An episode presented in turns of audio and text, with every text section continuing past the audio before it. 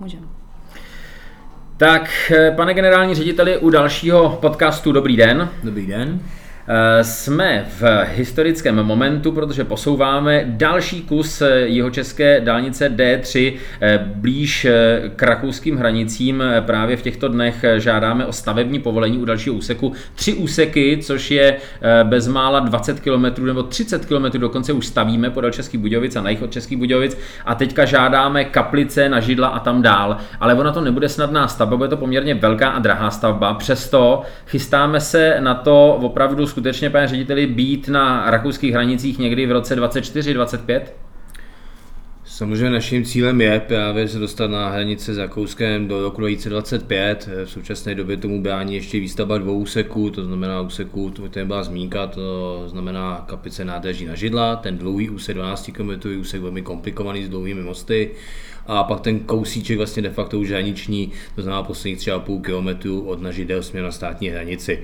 Eh, ten se v současné době nachází ve fázi územního řízení, tak tam jsme ještě trochu pozadu po tu předchozímu úseku, ale územní rozhodnutí by mělo být vydáno v dohledné době, protože jeho český kraj už tuto chvíli zveřejnil veřejnou vyhláškou podklady před rozhodnutím a očekáváme, že v brzké době by mohlo být vydáno územní rozhodnutí. My zároveň ale máme připravenou už dokumentaci pro stavební povolení, eh, zároveň jsme vykupovali pozemky, to znamená, jsme připraveni obratem požádat o stavební povolení, eh, získat poslední pozemky k tomu, abychom stavbu mohli realizovat a věřím, že i příštím roce vypíšeme výběrové řízení na eh, zhotovitele stavby toho hraničního úseku. Co se týče toho předchozího úseku, která jeho hodnota se pohybuje přes 6 miliard korun, tak tam bychom chtěli výběrové řízení vypsat v letošním roce a stavbu v roce 2023 zahájit. Takže ten termín roku 2025 eh, úplně nejzaším roku 2026 je velmi reálný a myslím si, že se nám to podaří splnit.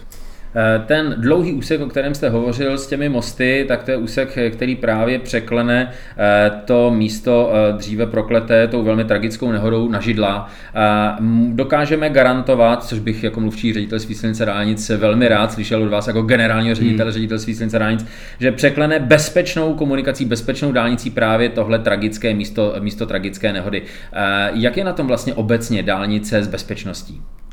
Eh, dálnice je samozřejmě mnohokrát, nemá smysl říkat si čísla, mnohokrát bezpečnější než silnice první třídy nebo silnice druhé, třetí tříd. Eh, ta bezpečnost je i přes ty daleko vyšší intenzity, prostě daleko vyšší, prostě ta relativní nehodovost je zde daleko menší. Samozřejmě vozidla dosahují vyšších rychlostí, takže občas ty následky jsou velké, ale naštěstí prostě nedochází s čelním střetům, nedochází tak zdaleka k těm smrtelným úrazům, jako na těch silnicích první třídy a druhé třídy se prostě riskuje a, a ty silnice prostě nemají parametry, aby přenesli dopravu bezpečně, často bezpečně. Takže za mě samozřejmě dálnice je mnohem bezpečnější, to ten úsek si to zaslouží, eh, ty nehoda to autobusu byla velmi tragická, nebo to pouze o této nehodě, těch nehod tam bylo historicky více a eh, každý měsíc, každý týden, co se nám podaří dálnici zprovoznit, tak si myslím, že pro tu veřejnost je to nutné.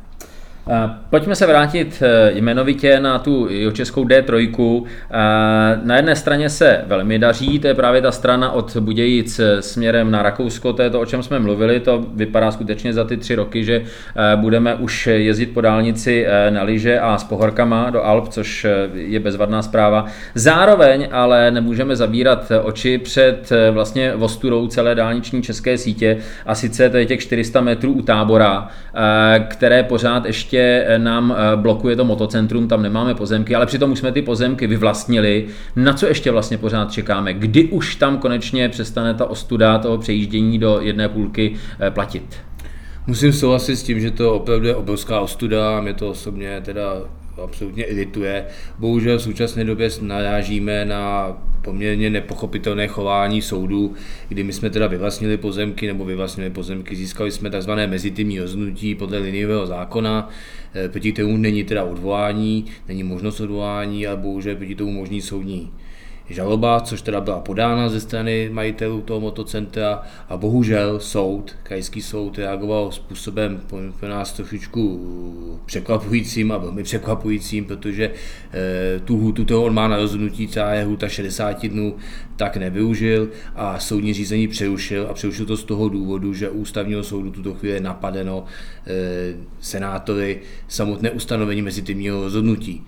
Bohužel proti tomuto rozhodnutí o tom přerušení toho, toho soudního řízení není možno se odvolat. To znamená, my jsme dneska v situaci, kdy nejsme schopni s tímto procesem nic dělat. Čekáme, jakmile ústavní soud rozhodne o ústavnosti mezi těmi rozhodnutí, tak posléze se teprve zde obnoví řízení.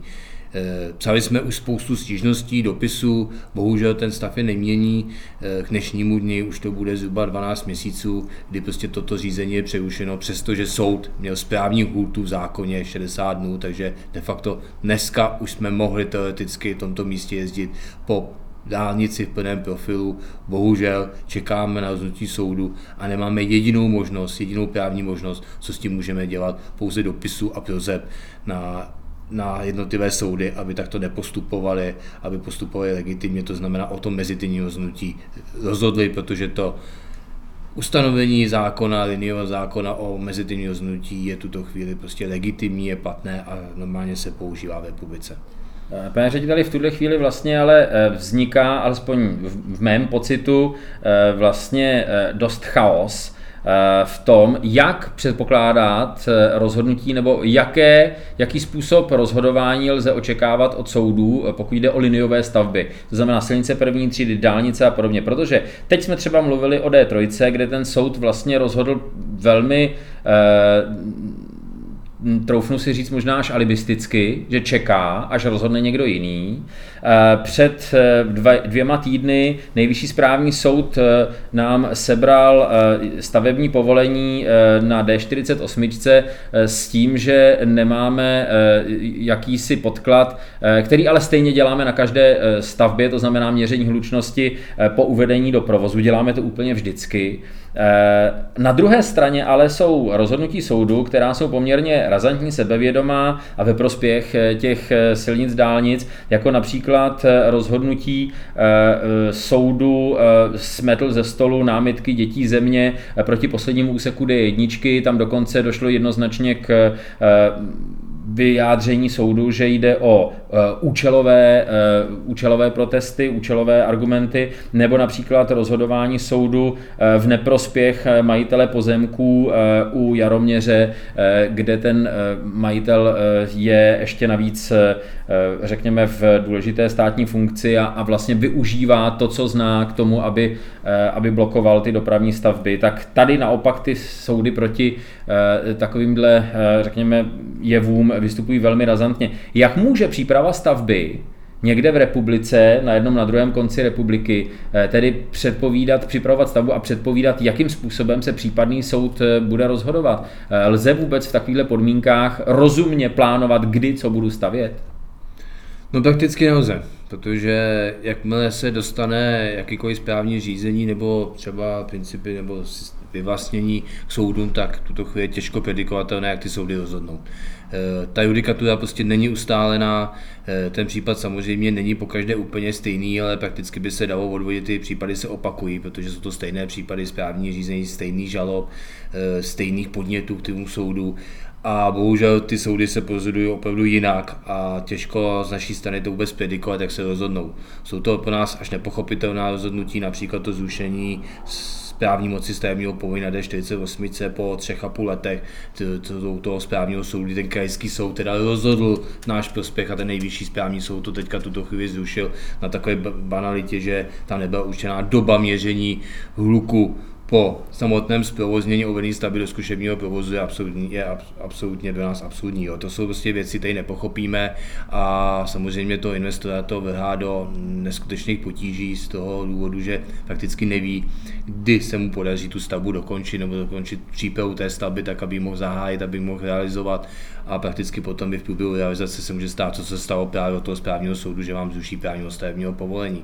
Takže ta jistota z naší strany není žádná, takže jakmile se prostě dostává ta stavba, stavba v jakýmkoliv způsobem k soudu, tak je těžko predikovatelné to rozhodnutí a těžko predikovatelné, jestli se nám podaří stavbu zahájit v daném čase, který jsme si naplánovali. Eh, ovšem, ať tuhle pasáž eh, nezavíráme úplně depresivně, že nevíme a nemůžeme pořádně připravovat stavbu, pojďme ty stavby, které jsme zmínili, to znamená D48 na obchvatu Frýdku místku, eh, sice tam v tuhle chvíli nemáme v právní platnosti jedno z těch potřebných stavebních povolení, ale je tam nějaký výhled, to znamená v nějakém horizontu snad to doplníme, získáme stavební povolení zpátky. A je možné tedy uvažovat o tom, že D48 obě ty etapy dokončíme ještě letos? Eh, my věříme, že se tak stane, my v současné době teda nejsme schopni do toho procesu jako ředitelství silnice dálnic jakým způsobem vstupovat, protože to je proces, který se odehrává v rámci rozkladové komise ministerstva dopravy, který by si měli vyžádat nové stanovisko ministerstva zdravotnictví, který de facto tím soudem bylo zrušeno. Eh, věřím, že se podaří poměrně v krátké době toto stanovisko získat a rozkladová komise opět rozhodne v náš prospěch. Eh, to znamená, stavební povolení nabíde právní moci a ta stavba bude moct plynule pokračovat. Eh, takže zde věřím, že stále je ještě cesta a naděje toho, že ten druhou část toho obchodu dokončíme ještě v letošním roce. Co se týče první části, tak ta není postižena tímto stavebním povolením. Zde jsem absolutně přesvědčen o tom, že letos se bude po ní jezdit a poměrně už krátkou, za krátkou dobu, to znamená už někdy v letních měsících. Eh, druhá stava, o které jsme se konkrétně zmínili v souvislosti se soudy a jejich rozhodováním, je poslední úsek D1 u Přerova. Eh, tam je šance, že bychom mohli začít stavět ještě letos. Pořád to platí? Stále to platí, v současné době teda čekáme na pokračování toho řízení v rámci Oscarové komise o stavebním povolení, to znamená je vydáno nepravomocné stavební povolení, bylo napadnuto, zejména Združením dětí země a Združením krajina Dluhonice. Eh, čekáme, jak se k tomu samotné ministerstvo dopravy nebo rozkladová komise ministerstva dopravy a příslušné orgány, které se k tomu samozřejmě vyjadřují v rámci toho samotného rozkladu postaví, ale jsem optimista, musím být optimista, věřím, že to stavební povolení v průběhu prvního poletí letošního roku nabíde právní moci, Eh, my do té doby bude, dokončíme výběrové řízení se zotovitelem a v letních měsících nejpozději na konci třetího kvartálu budeme schopni stavbu zahájit. Samozřejmě v případě, že by stavební povolení nenabylo právní moci, tak by to byla poměrně zásadní komplikace, ale věřme si a doufejme, že se to nestane. Ale na druhou stranu zde musíme, bavili jsme to o tom před chvilkou, znova se dostaneme k těm soudům, protože to je víceméně 100%, když v případě, že stavební povolení nabíde právní moci, tak určitě ty odvolatelé, ty protestující to podají, podají tu žalobu k soudu a tam budeme právě doufat a čekat, že soudy tuto chvíli to stavební povolení potvrdí a že pak už nic nebude bránit tomu, abychom eh, těch posledních 10 km chybějící dálnice D1 postavili. Ta poslední třetí stavba zmíněná v souvislosti se soudy a se jejich rozhodováním, to jsou problematické pozemky u Jaroměře, obchvat Jaroměře a samozřejmě navazující stavby na D11. Tam je šance ještě letos zahájit a stavět? Tam ta šance je velká, já si myslím, že zahájíme poměrně krátké době, doufám v to. V tuto chvíli teda eh, pozemky pana doktora Kučely byly eh, znova vyvlastněny, nebo bylo vlastně na ně vydáno to mezitímní rozhodnutí. Očekáváme, že v dané hutě bude podána od majitele pozemku opět žaloba k soudu. Soud by měl zde rozhodovat do těch zmiňovaných 60 dnů a věřím, že v současné době, tak jak jsou nastaveny ty podmínky a jak to vyvlastnění nebo to mezitímní rozhodnutí bylo vydáno ze strany krajského úřadu Královského kraje, tak soud už to potvrdí. A že už tu chvíli nám ta komplikace, poslední komplikace této stavby na obchvatu Jaromeři odpadne a my budeme moct plnohodně zahájit stavbu. Máme smlouvu se zotovitelem, zotovitel je připraven, takže za nás Eh, zahájení této stavby je velmi blízko. V současné době na těch pozemcích eh, dotčených pozemcích probíhá archeologie, dokončuje se archeologie, tak abychom byli fakt jako plně připraveni na to, abychom stavbu zahájili. Mohlo by se tak stát a věřím to ještě do konce prvního pololetí letošního roku. Pane řediteli, doteď vlastně eh, celé to eh, povídání, celý ten podcast je o tom, eh, jak se dokážeme popasovat s problémy, které nás potkávají na přípravě staveb i během, během výstavby a jak je řešíme. A teď jsme se vlastně dostali do místa, kde jsme označili způsob, jak se s těmi problémy, třeba s těmi pozemky nebo s těmi soudy vyrovnat. No, teď by to mohlo vypadat, teď bychom mohli skončit a říct si, že to vlastně dobře dopadlo a že to dobře půjde. Jo. Nicméně neskončíme, protože eh, stačí se jenom podívat z okna a pokud eh, uvidíme totem nejbližší benzínky, tak uvidíme ty eh, nehorázné ceny. To se netýká jenom, jenom řidičů, kteří skřípou zuby, když v pátek teďka pojedou na chalupu, protože je krásné počasí, ale to se týká dopravců, to se týká staveb, protože všechno, co vrčí na těch našich stavbách, ty, ty buldozery a gradery a bagry a, a nákladáky, tak to je všechno nafta. Hmm. Tak eh, co to bude dělat s těma stavbama, když ta cena nafty takhle poletí? No, není to žádná radost, to si jako musíme říct na rovinu. Myslím si, že velmi složitě a komplikovaně. Naštěstí díky poměrně eh, sofistikované zájemné dohodě jsme se dokázali v tom stavebním průmyslu, zejména v tom dopravním stavebním průmyslu, vypořádat s tou situací kolem covidu. To znamená, stavby se nezastavily a dokázali jsme i v té nepříznivé době covidu stavět dál a de facto ty termíny, které jsme mi naplánovali, jsme všechny splnili, a dokonce některý jsme i dokázali urychlit, jako například dálnici D11. A když už jsme se z toho covidu začali trochu hrabat, tak nám přijde další komplikace, to znamená ten nepříjemný konflikt, který je v současné době na Ukrajině, tady má obrovský dopady právě do cen, do materiálu, nejen cen materiálu, ale i do jejich vlastně vůbec jako možnosti sehnat, to znamená i dostupnosti, to znamená dneska ty materiály nejsou dostupné, to znamená ty zotovité řeší, zdali vůbec materiál jsou schopni sehnat na ty stavby, nejen jejich cenu. Eh, takže není to jenom o naftě, je to prostě o tom, že tam materiál vůbec bude a kolik vlastně bude stát. A pak samozřejmě nezdá se to, ale poměrně velké množství ukrajinských lidí zde pracovalo na těch stavbách, byli prostě zaměstnanci těchto firm, eh, ty odešly, nejsou k dispozici a taky se těžko nahrazují. Takže těch problémů na těch stavbách spojených s tímto konfliktem je poměrně velké množství. Eh, a nafta je jeden z nich a bude to mít poměrně zásadní dopady do těch staveb. Samozřejmě už aktuálně vedeme poměrně zásadně velké diskuze s jednotlivými zhotoviteli, aby jsme znova udrželi ty stavby v chodu.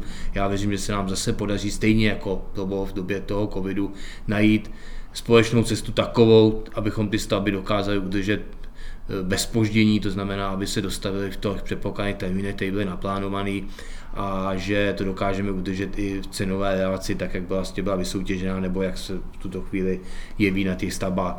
Ale nebude to jednoduchá situace, protože ty dopady do těch jednotlivých staveb jsou fakt obrovský a je potřeba o tom poměrně intenzivně jednat, aby jsme ty stavby udrželi prostě v chodu bez nějakých dalších následků. Řediteli, to je takový hodně makroekonomický pohled. Pojďme být eh, pro lidi hm, trošku konkrétnější, výrazně konkrétnější. To znamená, eh, když jste mluvil o materiálech, eh, že třeba se zdražují nebo že vůbec nebudou, to se týká úplně všech materiálů nebo speciálně s něčím je problém? Tak speciálně problém je zejména železo, ocel a tyhle ty materiály, to jsou asi nejzásadnější problémy, ale jako tuto chvíli jsou třeba i cementy, to znamená do betonových konstrukcí, což je taky obrovský problém, ty taky chybí. E, obrovským způsobem se protažuje energie, který potom dopadá do cen a do, do problematiky obaloven. Takže jako těch věcí je daleko více, ale asi ty největší problémy dneska vnímáme hlavně s těmi materiály, jako je prostě ocel, železo, to všechny tyhle Co by se, pane řediteli, muselo stát, aby, aby eh, vzhůru letící eh, cena pohoných hmot a, a nedostatek ocely a, a, eh, a dalších stavebních hmot, jako třeba cementu, nějakou stavbu zastavili? No, nevím, co by se muselo stát, ale stát se to klidně může, protože samozřejmě i ty zotovitelé se pohybují na nějaký hraně a v případě, že by pro ně ta stavba byla tak ekonomicky už neschudná, že by je vlastně de facto vedla k nějakému krachu nebo likvidaci, tak si dokážu představit, že z té stavby prostě budou odstupovat, že budou znášet ty klejmy a nároky vůči státu, že ten stát by měl saturovat prostě to, ne, to obrovské navýšení protože samozřejmě ten zhotovitel by se z těchto důvodů dostával do ekonomických potíží, dostával by se do časových potíží získat té stavby, do sankcí, eh, do všeho dalšího, takže eh, stát se to prostě může, já věřím, že se to nestane, že tady nebudeme mít žádnou stavbu, která se kvůli této události nebo kvůli tento problému zastaví, ale samozřejmě je potom potřeba jednat a hledat řešení, protože ta situace, která v současné době je, je samozřejmě relativně čerstvá. Bavíme se 10-14 dní, i když to samozřejmě navazuje na ten COVID, který i, i zde způsoboval zdražení, ale teďka tohleto rychlé zdražení, skokové zdražení třeba nafty a další věcí je prostě extrémní, ale věřme, že ta situace se uklidní a že tak dramatická nebude. Kdyby to měl být dlouhodobý trend, tak samozřejmě ta situace by se mohla daleko zdramatizovat více a pak bychom asi museli ty věci řešit ještě daleko tvrdším způsobem, než teďka to vypadá. Uvidíme. No když to má takhle rychlý vývoj, tak pojďme si říct, že by bylo hezké, že až se uslyšíme u podcastu příště, tak společně skonstatujeme, že válka skončila a ceny šly dolů a my stavíme dál, jo? No to bychom si asi všichni přáli. Hlavně to pevní, protože to si myslím, že asi vždycky zdraví je to nejdůležitější. tak děkujeme a hezký den, pane řediteli. Taky krásný den přeji.